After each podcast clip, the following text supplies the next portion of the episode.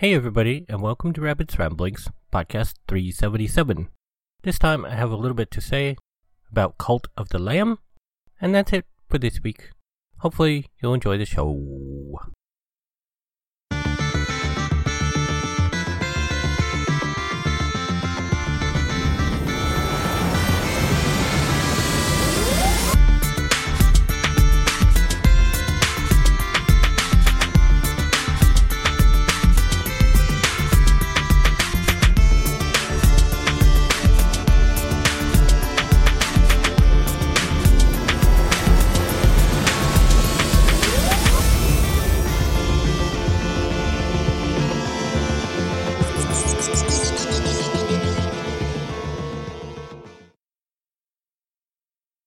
Of the Lamb is a super cute indie game. I got it for about $25 on Steam. It is out for, I think, pretty much all of the platforms, so you can look for it on your platform of choice. I think I finished at around 25 to 30 played hours, so it did pass my $1 an hour uh, preferred uh, price point for a single player game. I may play it again uh, later, but for uh, reasons I'm about to discuss, I don't know that it will have a very high replay value for most people. Probably most people will play a single playthrough and then be like, that was super fun, I liked it a lot, but I don't really have any desire to play again. Cult of the Lamb can probably be best described as having uh, sort of two major, I guess you could say, play types. And then there's a third overworld uh, aspect to it, but that doesn't really impact uh, most of the play. It's just sort of a side thing.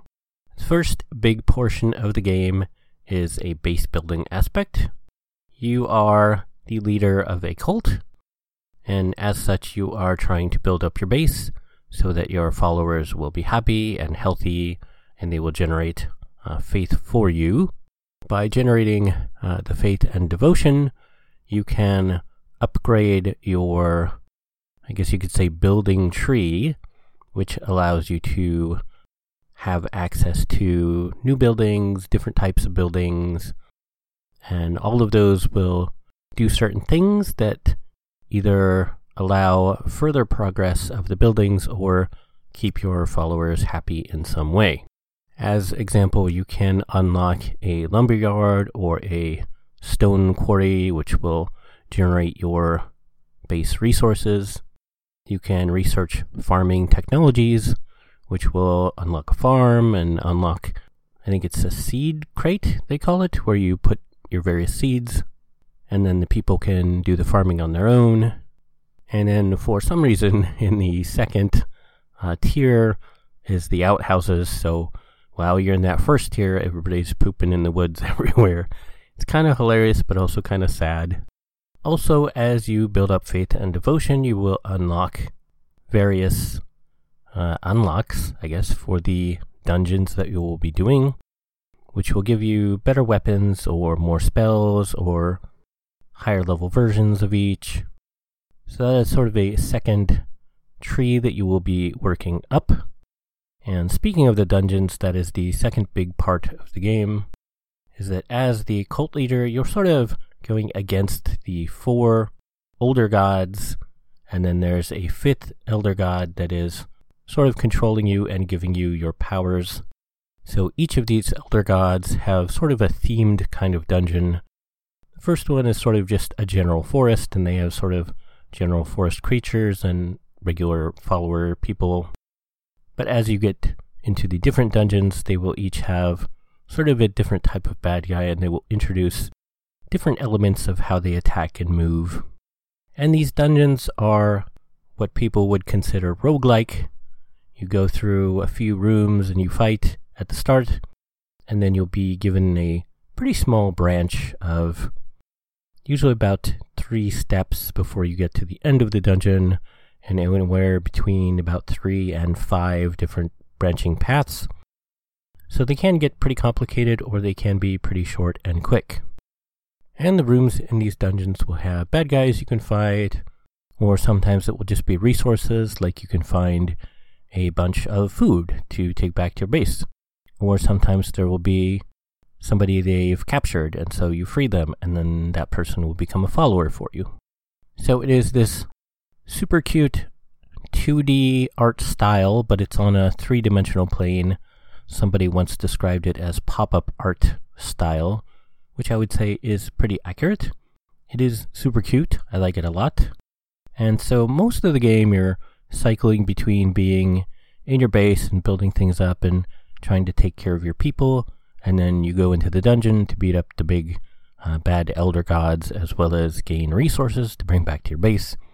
And it just kind of goes in this cycle back and forth and back and forth. And it's a really nice cycle. It's very balanced. It doesn't feel like you're forced to do one or the other for too long.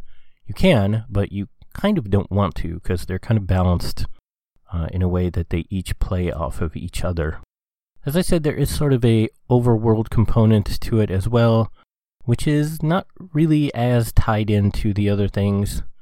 Like one area you'll get access to pretty quickly is sort of a fishing area, and so you can get fish, and then the fish are used in different types of foods you can make for your followers, and the different foods will all have different positive or negative traits. Like the early foods will have a chance to make your followers sick or instantly poop, and like chances for increased drop rate in the dungeons. So you'll want to look for uh, certain items to put together to cook the foods that are, you know, the least uh, risky to your followers and the most helpful for you. But if you don't want to fish, you know, you don't have to. That's not, you know, a required thing unless it is for a required food that you actually want to do. And there are a few other different areas. One will introduce a side uh, game, I guess you could call it. They call it Knucklebones, and it is sort of a dice game. It's pretty fun. I actually like it uh, quite a bit, but it is really not at all required to do um, you know, in any combination of the dungeon or the city. It's just sort of a fun side thing you can do. You can gamble there, so I guess you can get some more money, but it's not, you know, like I said, tied in like the first two components are. I like the game quite a bit. It does have a sort of finite uh, amount of things you can research, and you will, you know, research them all fairly quickly. And honestly, once everything is unlocked, I really kind of didn't have a huge desire to keep playing, uh, especially after I'd beaten all the dungeons. And that's why I think it won't have a huge replayability, because if you were to restart, I would think you would just unlock the same things again, maybe, you know, a little bit faster or more efficiently, but eventually you would unlock everything, you know, all over again.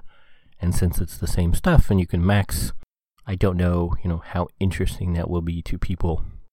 But certainly the first playthrough, especially for a $25 game, which, you know, I'm sure will come down a little bit fairly quickly, it certainly was very super fun. Uh, while I played it, I did always want to keep playing and sometimes, you know, played too much, even though it's like, oh, I'll just play for 15 minutes, and then it's like, oops, an hour went by. But it is super fun, and it is one of the cutest things I've played in quite a long time, and so I would highly recommend it. Oh, P.S. I'm not a huge uh, roguelike player, even though I am older and played, you know, a lot of old school arcade games. I would say that the uh, combat and roguelike elements are not, you know, super difficult, and there are four difficulty settings, so you can change that uh, as you wish.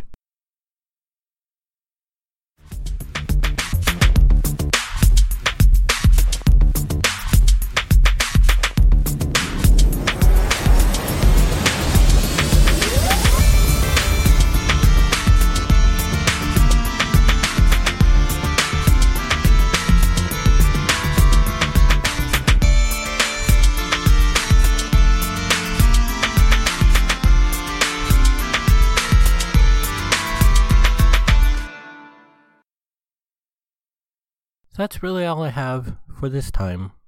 My dad did finally come through, so I do actually have a new laptop on the way, which is both a good uh, birthday present as well as just good in general. My old laptop is still hanging on, but in Cult of the Lamb, in the um, trees it would uh, choke quite hard. I don't know why. Um, but it's, you know, definitely showing its age here and there. So after Wednesday, um, that shouldn't be an issue anymore. The only real news I have this week is that Elder Scrolls Online is getting a new uh, dungeon DLC, which will be out just a few days after this podcast. It is, I think, on the Monday or Tuesday of that week, which is the last week in August. And then I think, as usual, console launch is a couple weeks after that, I think around mid September. But that's really the only game news I have. Most of all of my money was spent uh, going towards the laptop, so I really don't know when I will have a new game to talk about. Also, the games I am most interested in actually aren't coming for a while. I think the first one I'm looking at is, I guess, sort of soon. I think it's late September. Uh, I forget exactly what that is at the moment. I think Gotham Knights off the top of my head. But I don't know. Uh, I'm always hesitant on single player games like that where I know I would probably only play through it once. You know, full price if it's like 60 bucks seems a little high uh, for something like that. I'd rather wait until it's, you know, 30 to 40. I know the next thing I do want that is uh, coming up is Warhammer 40k Darktide, which was pushed to, I think, around Thanksgiving weekend, around like the 30th or something of November. So that's a few months off. Hopefully, I can find the money to get that. The base game is only 40, so it's a, a bit cheaper one. They have uh, some extra cosmetics and other stuff if you get the $60 version. Uh, but I guess we'll see. I would definitely have a system that could run it. Uh, the question is, will I have the money? Because as always, you know, I'm uh, pretty short on bill money, uh, especially this year compared to previous years. Since this year I don't have money to just pay my car insurance outright, I'll have to do it monthly, which will be uh, terrible because that's like 300, 350 on its own, I think. So that is uh, quite a lot. I think I, I barely have enough for uh, the 200 for my internet stuff and then, you know, one or two months payments and then that's it. Uh, I don't have any other money, so I'll have to uh, rely on my friend who is sending a little bit each month for uh, the bulk of paying for things. So I don't know uh, what I'll talk about next time. It will be in about three weeks, hopefully. But I guess, hopefully, I'll see everybody then. Okay, thanks. Bye.